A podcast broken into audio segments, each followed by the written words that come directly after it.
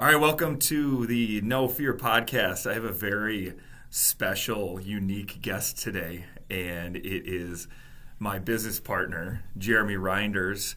And so, a lot of his story after a certain point is my story, so this should be an easy one or a hard one. Uh, one thing I do know is I have a very hard time looking him in the eye, so this is going to be really creepy because we're across the desk from each other in a closed room. So, Jeremy, do you want to give us a quick introduction to yourself after that fun intro? Yeah, I'm Jeremy Rynders, and as Scott alluded to, I'm we've been business partners since what 2012ish. I want to say. Yeah. I don't even think we celebrated our 10 year anniversary. Now that oh, I say that, um, it feels like 40. I feel like you should have gave me something made of silver or, or wood or something, whatever the 10 year anniversary thing is. But um, yeah, let's get started. All right, cool. So, what I know you weren't in real estate your whole life. You didn't ask to be a realtor when you were five years old and, and whatnot. So, where did your professional journey begin? Yeah, um, you know, it's funny you say that about five years old because I do remember when my parents sold their one house in about 1992 ish, three ish. So I'd have been about 13 years old. I do remember the realtor coming over and just being impressed by his car. Um, I did, you know, it was kind of my first thing with realtors. I always noticed they had nice vehicles and I like nice cars, so that always stuck into my head as a child. Um, but anyway, then uh, I did take a very unconventional path to real estate, um, although I think most realtors could probably say that. And uh, I moved out to Arizona uh, when I was like 19, 20 ish my parents sold everything, um, literally loaded everything up in uh, a couple of U-Hauls, and we all moved out to Arizona to own and operate a dude ranch. And we did that from uh, the year like 2000 through 2008, and then I moved back to um, the Milwaukee metro area in June of 2008, and I got a job at a hotel, and uh, that was just a natural thing. Like the dude ranch, when you get down to it, is a resort, so getting into hotel management was about the only thing I could get myself uh, into because my resume literally said worked at a dude ranch, um, and that was it. You know, there wasn't a lot of jobs at that time that would qualify me for. So, didn't have a co- don't have a college degree either, so that didn't help. When every resume said, you know, must have a B- bachelor's to apply. You have BS, just not a bachelor yeah, of exactly. science. Yeah, good point. um, so when I moved back, I did work at the hotel right up the road, ironically, um, on Moorland. The Brook at the time it was Brookfield Suites, um, priorly, and now again Embassy Suites. And I worked there for about six months. Um, I had a very overbearing general manager. He was really nice to me, but mean to a lot of other people. And uh, I quickly realized I was one in over my head, two being manipulated and used as like a pawn by him. He had ran the place his whole life and just kind of like used the person in my position as like a scapegoat for stuff. And it, it just became like really annoying. It was a, re- a revolving door of employees and um, i quickly found myself i went from being very happy because i was just going to make $45000 a year which to me after working for my family at a dude ranch for basically nothing and making 45000 in a real job that was actually pretty cool to me and i was excited about it um, but then quickly learned that I didn't like it and didn't want to do hotel management. Uh, didn't want to have a boss. I'd worked for my family or myself my whole life, and now all of a sudden had a boss to report to.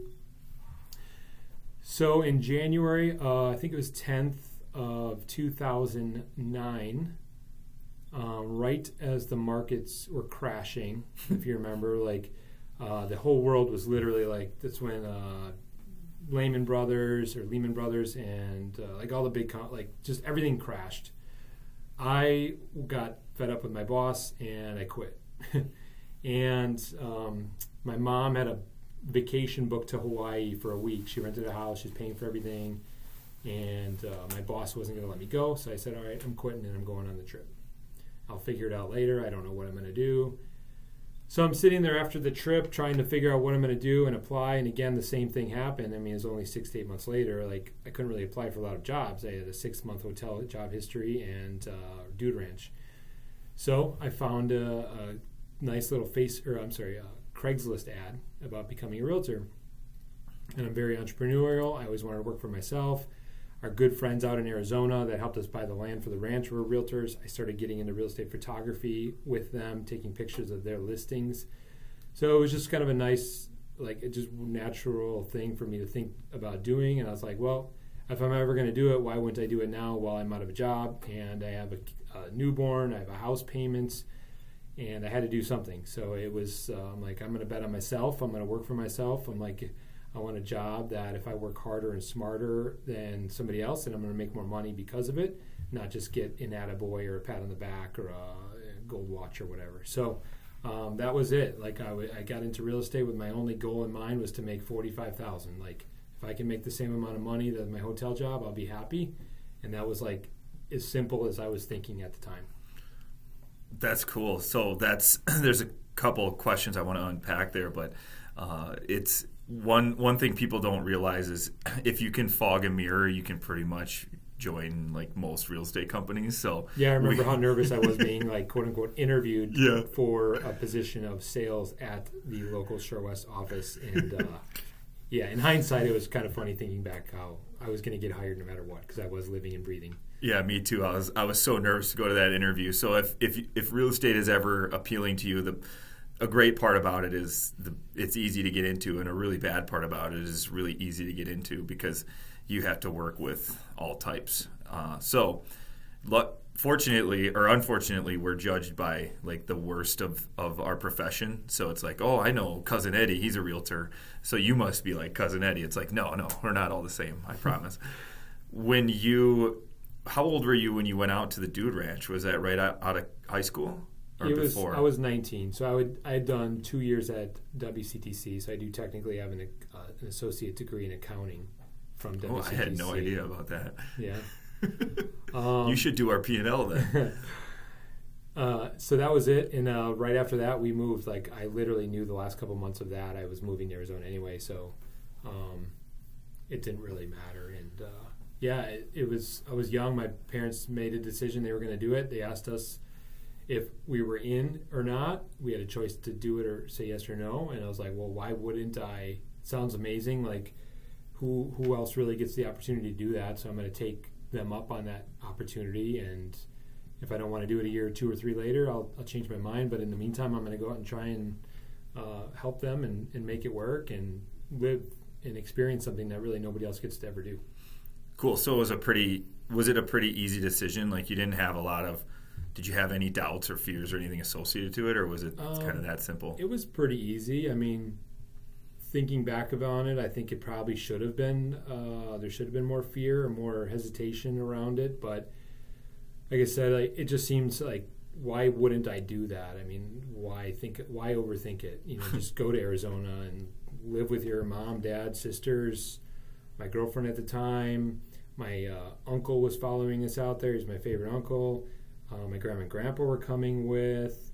Um, like it just seemed like a really fun experience, and you get to live out in the middle of the desert and and start this really awesome business. So yeah, it was kind of an easy yes. Cool. I, that'd be a fun interview of your parents. Yeah. To that decision of doing that, but what were some just the real quick rundown of your tasks or your daily like what did you do there each day for work? Uh, yeah, so when we were in operation, which was uh, basically 11 months of the year, or give or take. We were 24 uh, 7. I, I shouldn't say that. I mean, we got to sleep, but we, we lived on the ranch. So my house was, let's say, a thousand, two thousand feet from the common buildings where we worked a lot. So when we woke up, we basically went right into the kitchen, got breakfast ready. We served our guests three meals a day, and they went on two horseback rides a day. And at nighttime, we typically did some sort of entertainment. Um, and us being like the family that's hosting it, we were all like expected to engage and talk and uh, like entertain and have conversations with the guests. So like our motto was, "You come as guests and leave feeling like family." And that was like a bold law we say now is people grow into the conversations that you create around them. That was the expectation that we put out there in every single piece of marketing we did and uh, conversation we had with them. So when they came there, they expected to feel like family. So when they arrived, we had to make them feel like family. Yeah. So that was a big deal for us, and uh, we were very good at, at doing it for the most part. Um, so my point is like we were always on, even if we weren't working. We're sitting in the office. They could pop in and ask us a question anytime. Even if we weren't technically working, um, we just had to make sure all the buildings were clean or the horses were fed, or you know we had people that would do some of those things, but um, you know, any, any given day, somebody would be sick or, or whatever. Like we were always doing something. So we either prepping a meal, cleaning up after a meal, organizing the next ride, cleaning the rooms. Every time somebody checked out, we had to clean all the rooms. So we did all those menial tasks that um, you'd be used to hotel staff doing, from cooking, cleaning, housekeeping, uh, everything. So Cool. Yeah. Did you wear a hat? Were you wearing a cowboy hat every day? no, I didn't wear a cowboy hat a lot. Uh, I did wear a baseball I want to see that. cap with logo. I definitely had. I went through a stage where I did take out rides for a while because we were down a Wrangler or two, and I wore um, a holster with my six shooter on the side. I had a cowboy hat, and uh, I did did do that whole get up for a while. But most for the most part, I wore a baseball cap and shockingly a polo. Yeah, we uh, that could be a good picture for our realtor ma- males in real estate calendar. You and Yeah, as a 20 year old and you're with your six shooter and cowboy hat. Uh, so you got into real estate and you made it sound a pretty easy decision, which is probably a, a, a theme. But like, what what did your family say, or what did what were other conversations around getting into real estate? Because you don't have a salary; you only get paid when you close a deal.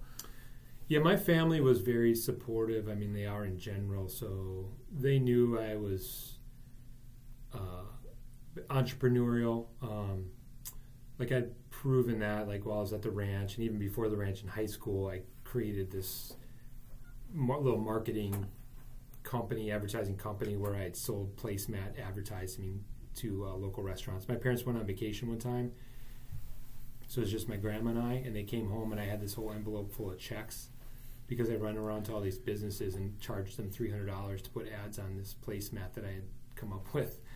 Um, so I did that in high school, like diff- I had done different things like that. So they they were like pretty comfortable with my decision, and um, they had a lot of trust in me, and I didn't really get a lot of pushback.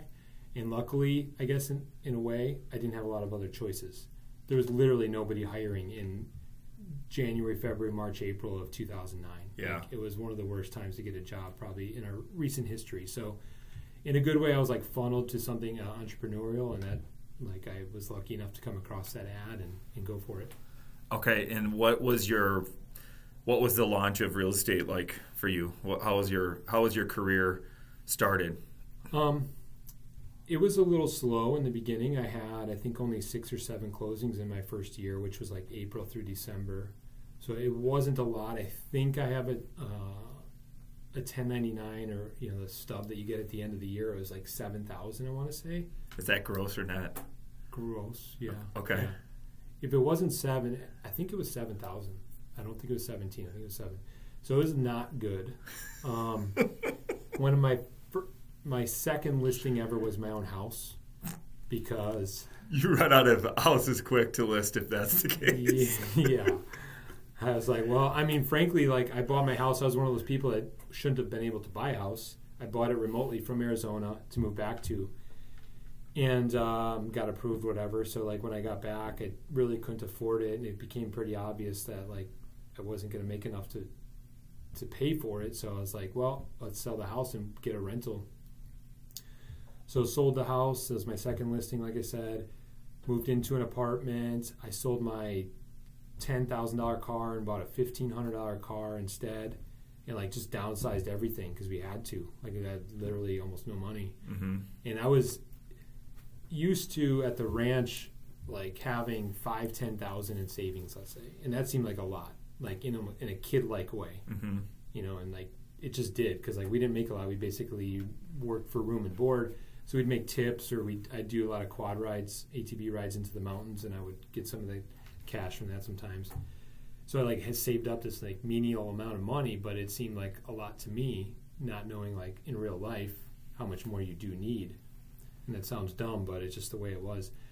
Um, so like it became real obvious that I had to sell everything. So I did. You know, that's what I. So that was a really tough time to go from probably June, July ish of my first year in real estate to selling my house, moving into a rental, and then luckily after that, like going into the next year, things really started to take off. I mean, I have a good sphere of influence. My parents have a lot of great friends, family. It was right during the Obama eight thousand dollar homebuyer ta- uh, credit that people got when they bought a house, so that helped a lot. And just kept like things just started dominoing. All of a sudden, I had like 10, 15 properties under contract at one time. And I remember mentioning it to Alan Roth at the office, and he's like, he looked at me like I was crazy, and he's like, cause like he's like, how are you doing? I'm like, I think I got like 10 or 10 or 11 under contract right now or something. And uh, he thought that was like I was like lying or like I didn't know what I was like talking multiplying about. by Like, three. Yeah. Right. Yeah. And I just remember kind of thinking like, oh, that must that must seem like that's he seemed like that was a lot, and that was a guy that we looked up to as like a big producer. Yeah, the the number office, one in the so, office. I remember you telling a story about selling the guitar. Yeah. yeah. What can you just elaborate on that, or did that have like more meaning than than the other stuff, or Um, well, it's I think what you're referring to is the repurchasing of the guitar. Well, yeah, Because I had during the time I was selling my house, I started selling some personal property stuff too. And when I was out in Arizona at the ranch, I was gonna um, I made a go at trying to learn to play the guitar because we needed entertainment. and we had some I wish good I could go back in time. we had some musicians there that you know come once or twice a week and play, and it just intrigued me. I, I just re- really wanted to know how to play, so I bought this really nice Taylor guitar, and it didn't quite work out. I ended up playing "Joy to the World" one time and, and "Happy Birthday" like maybe two or three times. um, and I could play the intro to this one Brad Paisley song, which is pretty cool. But uh, that was it. I peaked at that. And so when I moved back, I sold it for like 300 bucks. I think I bought it for 700 ish, sold it for 300, which is you know not a good deal, obviously, but it was it was uh, symbolic. So about maybe three or four years ago, I rebought a Taylor guitar and like used it as a symbol of like, hey, don't go broke again to the point where you have to sell this for half price. Yeah. So it was I just rebought it as a symbol or as a reminder. Okay. Yeah. But that first year, like you, I mean, you were rookie of the year, weren't you? For Um, listings taken, yeah, because at that time, like I didn't do very well, but nobody else was either. Yeah. So you know, it was all relative. And the rookie of the year thing might have been because my first year was the only like from April to December. It might have been the following year, or is like running twelve months. Because Yeah. like starting the, my second year, that's when I really did very well. So it might have that might have been a factor. Well, it's funny because that, my story was very similar just about six months later. Because my first year, my I, I took my taxes to an accountant because I thought that's what you do as a business owner. You know, I was a teacher, so I took my taxes and and I thought I was so cool. And I believe my my gross was seventeen grand, and my net was like four thousand. And so I made four thousand dollars in my first year, and I just thought I never even looked like thought twice about it. I just can't picture what he was thinking. and then I was rookie of the year. You know, I sold I think eleven houses or something, and and so it was interesting because it almost took that award to be like, oh, maybe I am good at this because there was a hundred plus new agents every year at this company. It's mm-hmm. not like you're rookie out of three people, rookie of the year out of three people. So that was that was interesting. And then the second year, everything just blew up. It also shows you how tough the first year is. If like we were both rookie of the year, we didn't really even do very well. Yeah, Imagine how bad everybody else was doing. yeah. So all right, then. What was your first uh, impression of me? I know you were there for like six months. Well, that's an easy question to answer because I definitely remember that. And uh, so I was in the middle bank of cubicles, and um, I had a, a lady next to me named Molly who's still in real estate, and a few other people that are still in real estate with us were there too. But I remember Molly like. We, we had seen you around a couple times, maybe just for a little bit, and in this day you were like you're like okay like he like scott was really going to get his spot in the office like he was taking a cubicle and i remember our uh, sales manager manager at the time his name was scott allen he brought you over and he showed you the the cubicle that you were going to take, and you know you're obviously, for those that don't know, tall. You're like six eight, six nine, and he sat down and he was like way too small for it. He was asking Scott Allen if he could move the desk higher, like, and Scott Allen was like. Like you guys were going back and forth about like I don't know if it's really possible, whatever. And I, I just remember whatever you guys were saying. Molly and I looked at each other and were like, "Wow, like that guy's a big doofus. He's not gonna make it in real estate at all. He'll be just another one of the people who's in and out of here." And uh, yeah, we just thought you were a big doofus in the, in the end. To make a long story short. oh, great! First impressions are awesome. Yeah. So you you went a couple years, and then I guess what I know the answer to this, obviously, but like what led to the partner? What led to then wanting to like partner up and start at the time New Berlin Real Estate Team? Yeah. So if we go back to fall of like, I guess all of 2011 ish. Um, I know we were both in our like let's say second, third yearish, and uh, real estate was really humming for both of us. We were doing well. We had a lot of clients. We were one man bands. We were running around town all over the place, and uh, it was of course exciting and awesome at first, but at some point you know it becomes a little bit old and, and tiring and, and wears you down. Um, the amount of time and energy it takes to, to be successful as a one man operation in this business. So we started talking about teaming up, and within that, not just teaming up to share expenses, but to uh, like basically restrict ourselves location wise. And we're like, we both lived in New Berlin, so we're like, well, why not only try to focus on New Berlin and work in New Berlin? So anytime we have an appointment, it's only 10, 15 minutes away at the most. And that's where the whole like New Berlin real estate team idea started. Like, we're it made total sense to us, and we probably talk ourselves into it still making sense. um, we're like, well, why not? Like, we can just. You had just gotten done teaching in New Berlin. I grew up in New Berlin. You had lived there for many years. You had family there. Like, it just made a lot of sense to just focus on it and, and try to quote unquote dominate that area, as I'm sure we talked ourselves into that we would do. Yeah, and, and we had all of our marketing in that would go into that into the city, and then we joined the New Berlin Rotary Club, the New Berlin Chamber, moving New Berlin Forward, New Berlin Citizens Academy. Um, you're just trying to really just go all in. Yeah, I think at the time too, um, a lady named Rebecca Sprague had just left Shore West, our company, and started one, you know, company that still exists and does very well, Firefly, that only focuses and dominates Wauwatosa. So like she had just done that in Tosa, and we're like, well, why can't we do that in New Berlin? Yeah. So And I remember the the late night conversations on the phone or at Cleveland Pub, just eating chips and salsa till one or two were the only ones there, and they're like, mm-hmm. "Can you guys just leave?" And we're like, "We're planning. We're planning I'm an sure empire." they thought we were, you know, like in fantasy baseball or something. But we show up in our backpacks and our laptops. yeah, All right, and so we we partner, which was great at the time. It, it didn't solve the problem of us working all the time because it's like you couldn't cover for me and I couldn't really cover for you. So we were very quickly wanting to hire someone, administrative help. What was your recap of that experience, our first hire at Shore West? Well, I mean, I'm sure, like, to relate it to your experience with your CPA or when you took your first tax return, like, you felt so cool, like, oh, we're going to hire somebody, and, you know, we, we got this. And uh, we basically put out an ad and got, I don't remember how many applicants we got, but it might have just been the one. I think it was one. I know we only interviewed one person. Yeah. I just don't recall if we had more applicants or not. But uh, basically, we hired or interviewed one person, and we're both like, "Yeah, yep, like let's just hire her."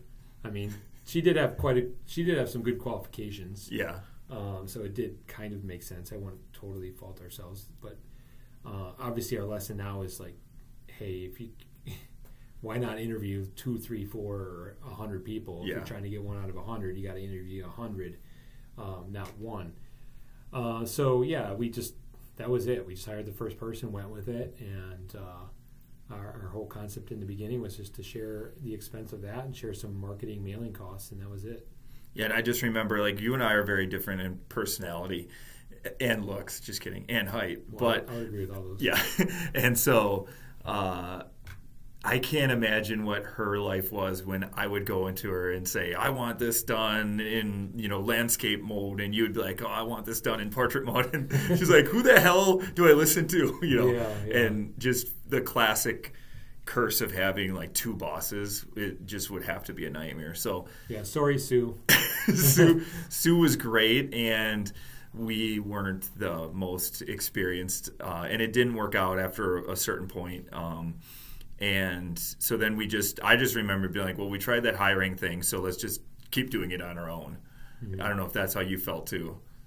Yeah, I, I would agree. Yeah. And so for a year or so, I mean, I remember it just being sun up to sundown.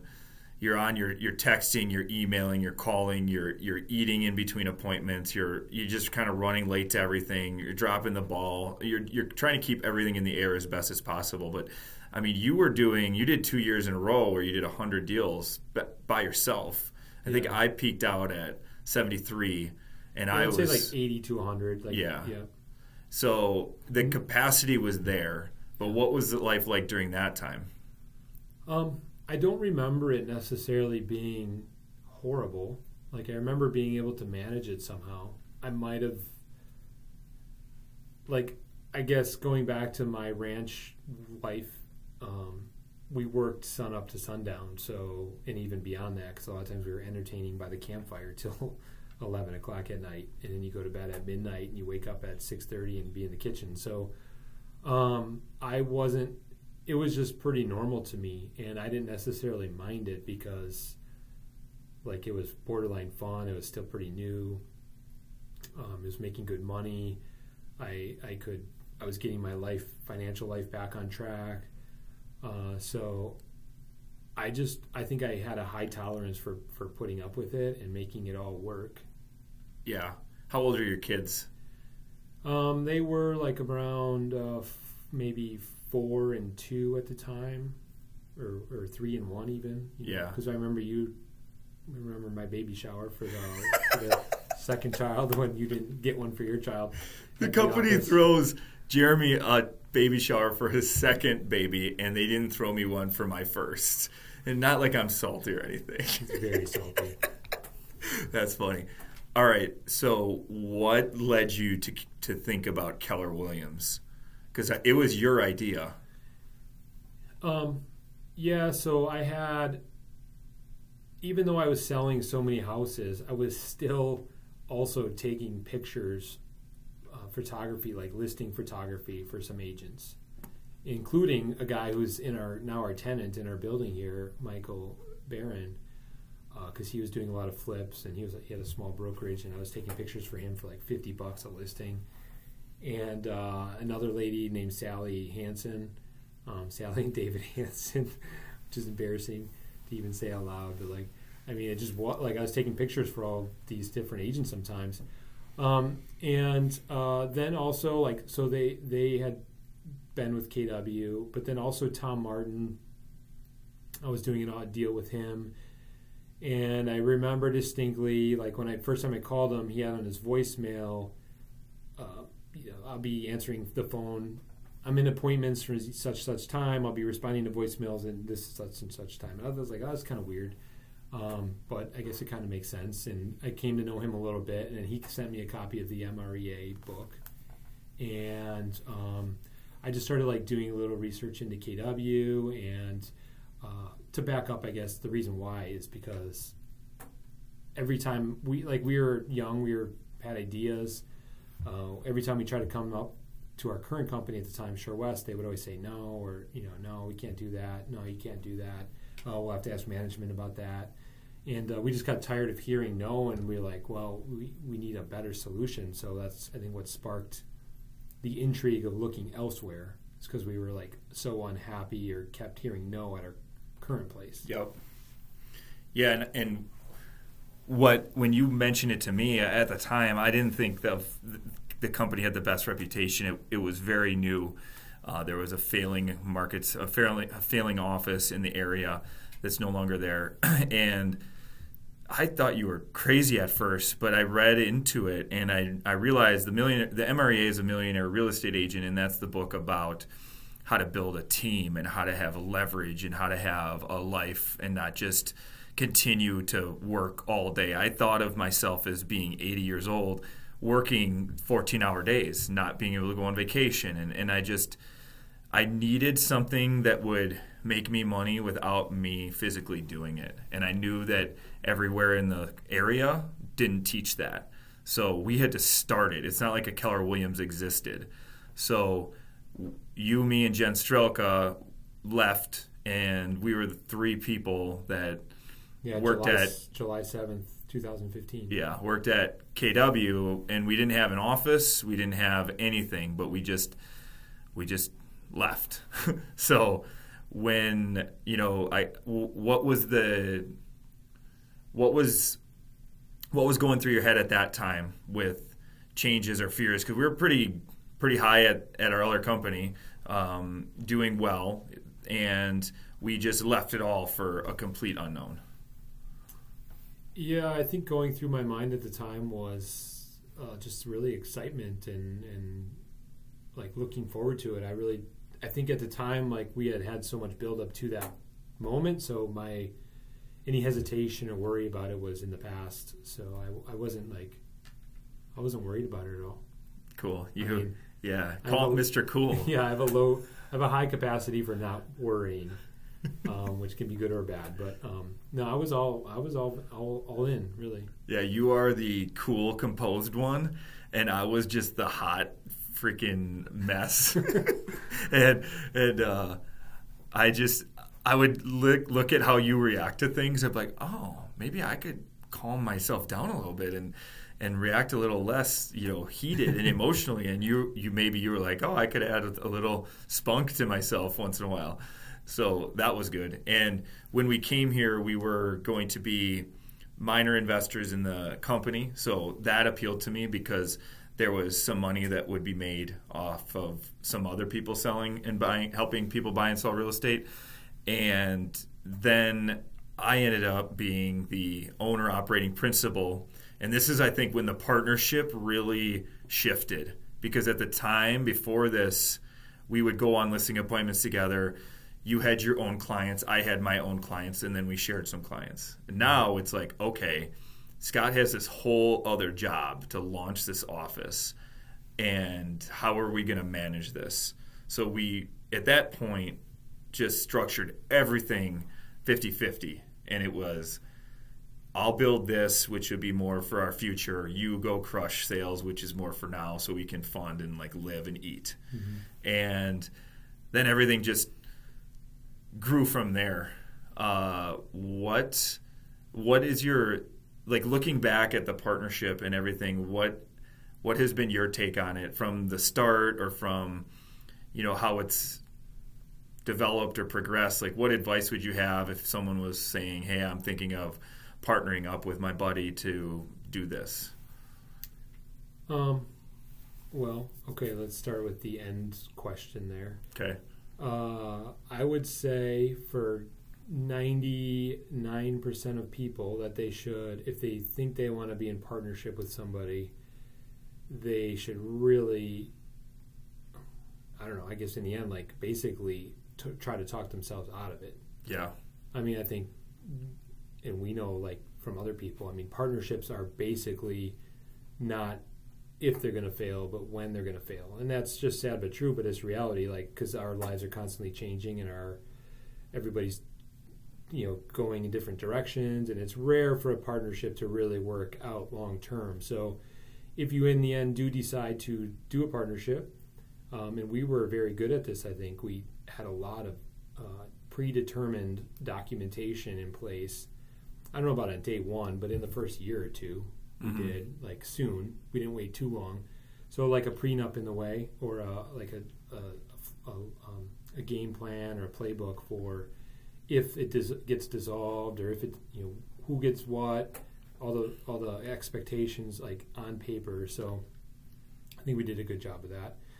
Um, but I mean, for most people, like it's just going to be a very difficult thing. I mean, uh, you have to be you have to get along very well. You have to be very, I think, uh, trusting, very, um, I don't know, like uh, fluid. Uh, you can't like. It's just going to be hard if you have like one person that is super hardcore rigid and one person that's not, or both people are, and then they then they uh, clash all the time. Like it's a unique personality types that would actually make this work. Yeah. And when we started it, it was literally to, to share, you know, five thousand dollars a year in like marketing and maybe hire someone together. And now it's it's developed into owning a building, having a couple market centers, the team, uh, some title, like all these different businesses that we get into. It's just oh, let's just share it 50-50. and the the biggest stressor for me was we outgrew the first office we were in that we were renting right by Papa Murphy's in New Berlin, and then we bought a building uh, down the road. And the building was pretty expensive. It's on the, one of the busiest corners in the city, in the county, and there was, I mean, 12 other tenants in it. So it was something that we could own or occupy, but also have a lot of other income coming in. But it was in pretty rough shape. We had to put in was it? I mean, it was over a half a million dollars, right, between what we contributed as landlords, what Keller Williams contributed, just to get it functional and to get the furniture and to do all that. Yeah, yeah, I think it was over 600 even um, between you know what all of us as partners put into it, and not even just building owners, but. Uh, yeah, I mean, what happened was like we were one worried about filling that original space we were leasing. Then it quickly changed to, oh my gosh, we are out of room and now we need to get even more space because it was so successful after a, you know, a year or two.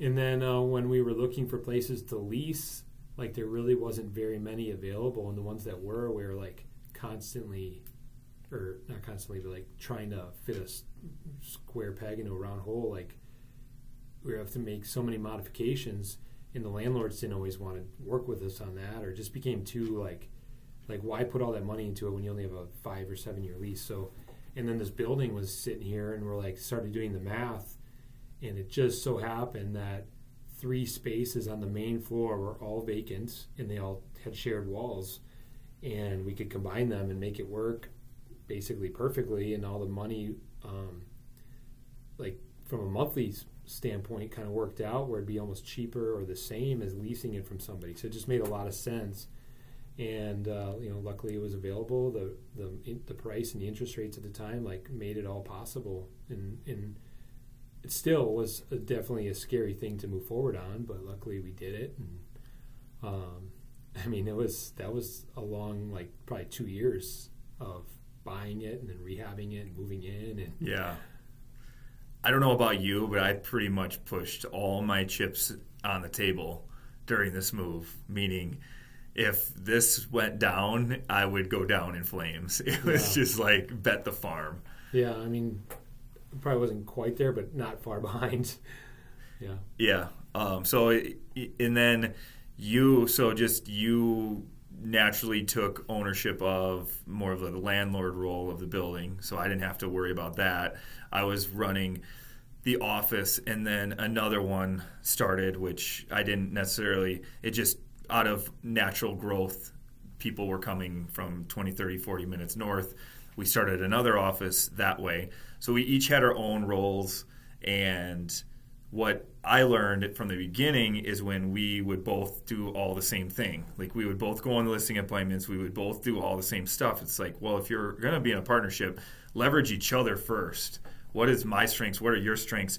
Let's not do half of stuff, at least to start and then when you start adding other people to it, then you can really understand that leverage. So mm-hmm. now our roles are very different because we had so many. I mean, this sounds arrogant or whatever it may sound like. We had too many clients to handle ourselves. It was just not possible to do it well. So we we got to have great people on our team with, with that's been with us for a long time, helping working with buyers and working with sellers or the behind the scenes stuff that we both manage and and uh, just have built a a really complex web of businesses.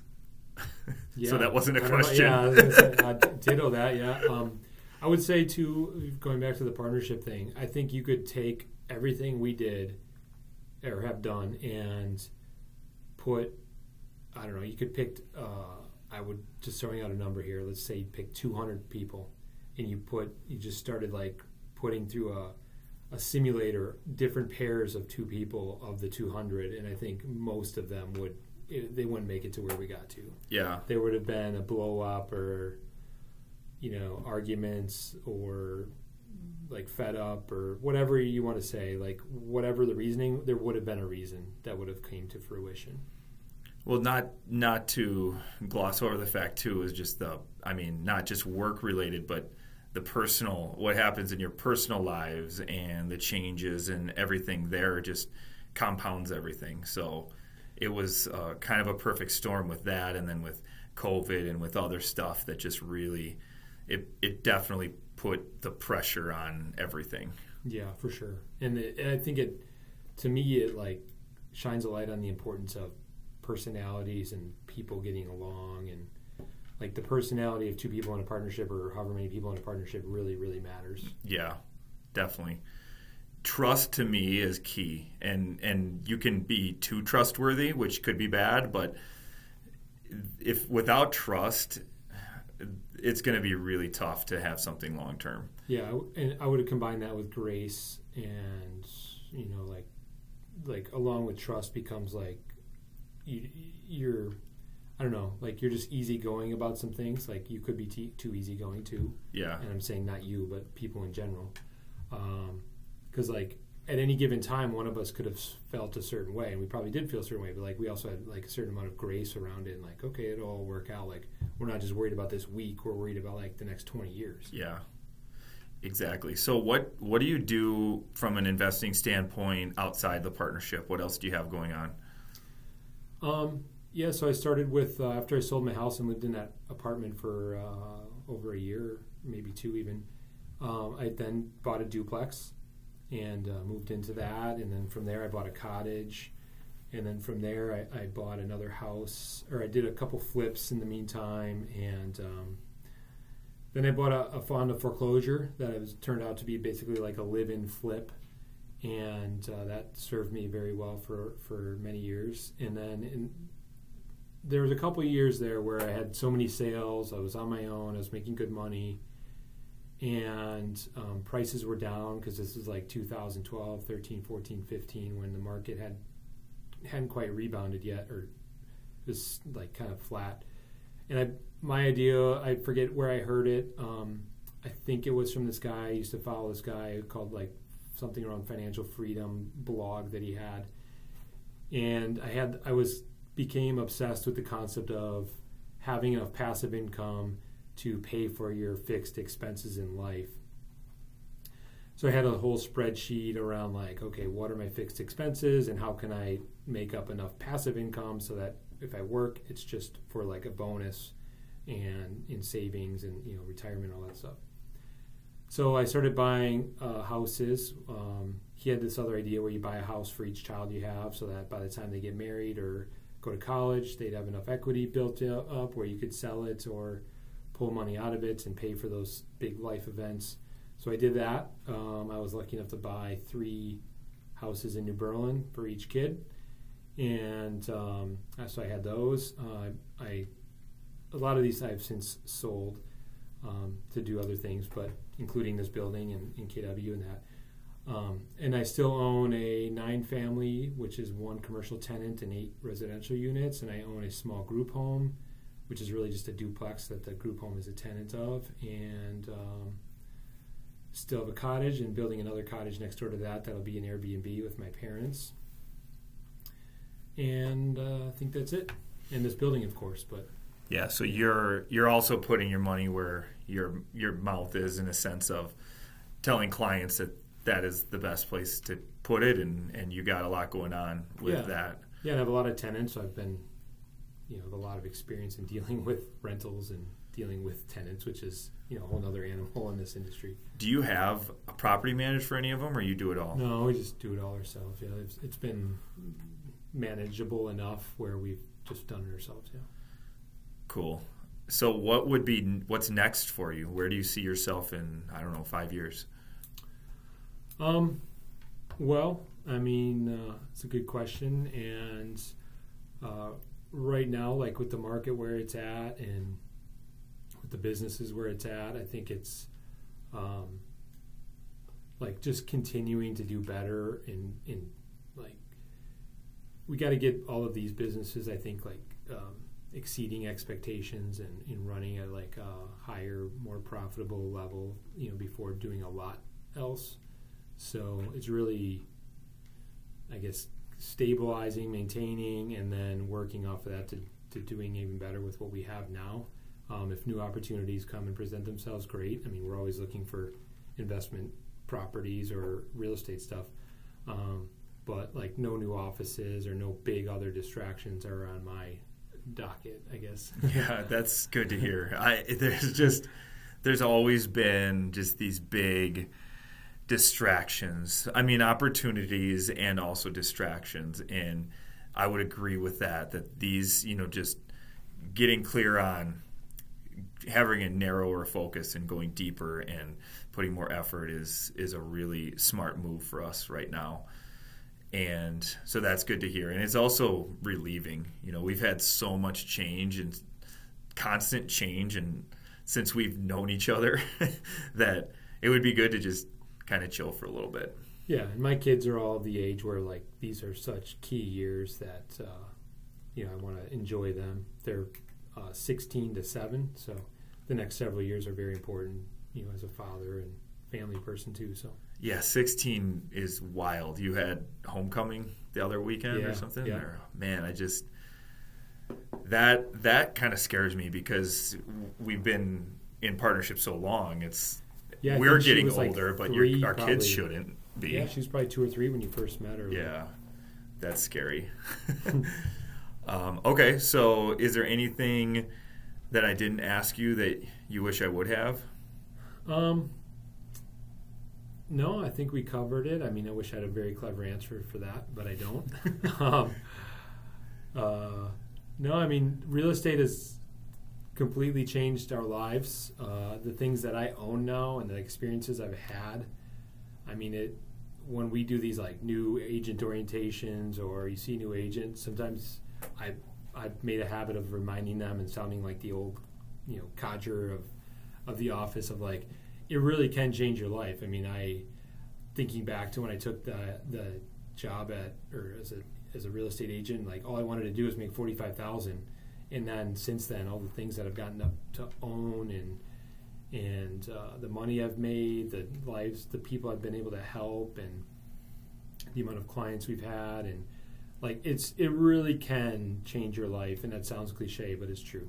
Yeah, and people look at people look at others and they see their 20th domino and they don't realize what happened in their first, second and third domino or the the hustle that it took, the grind that it took and it's like, "Oh, I want to I want to live like that." And it, that's not really how it works. I mean, there was 5 years where we just completely hustled and put everything into it. So, Yeah, like I said, I mean, I sold my house and lived in a, a bottom apartment, and sold my ten thousand dollar car to get a fifteen hundred dollar car, and was selling my guitar for three hundred bucks, and like, I mean, those are some real that's some real stuff. Like, yeah. that's not necessarily easy to do. I could have just given up and gotten just tried to get a regular job to tread water with and not sell anything. Um, so, and I was like dealing blackjack for Mr. Blackjack at parties on Saturday nights. I mean, I only did it like three times, but I did do it just to try to make an extra hundred bucks. I remember finding a lawnmower that I found on the side of the street that I bought and flipped it for like two hundred dollars profit or something like that mattered. You know, Yeah. at the time, like just trying to make an extra hundred or two hundred dollars. and that's insane. I mean, the the amount of people that wouldn't do that is is the vast majority. So that's I think the biggest key to the whole to the whole story is just willing to completely bet on yourself like that. So Mm-hmm. anytime someone asks, "What does it take to be good in real estate?" like that may be the answer, and that's why so many people do fail in this industry. at- yeah, in you really year. have to believe in yourself and know that you're going to do it, and and then go out and do it. And one thing our coach uh, talks about, and I think it's a pretty common concept. But the whole phrase around action begets action, and like if you don't know know what to do, like you just start doing one thing, and just start that'll lead to like you wanting to do another thing and another thing and another thing, and you just have to take action.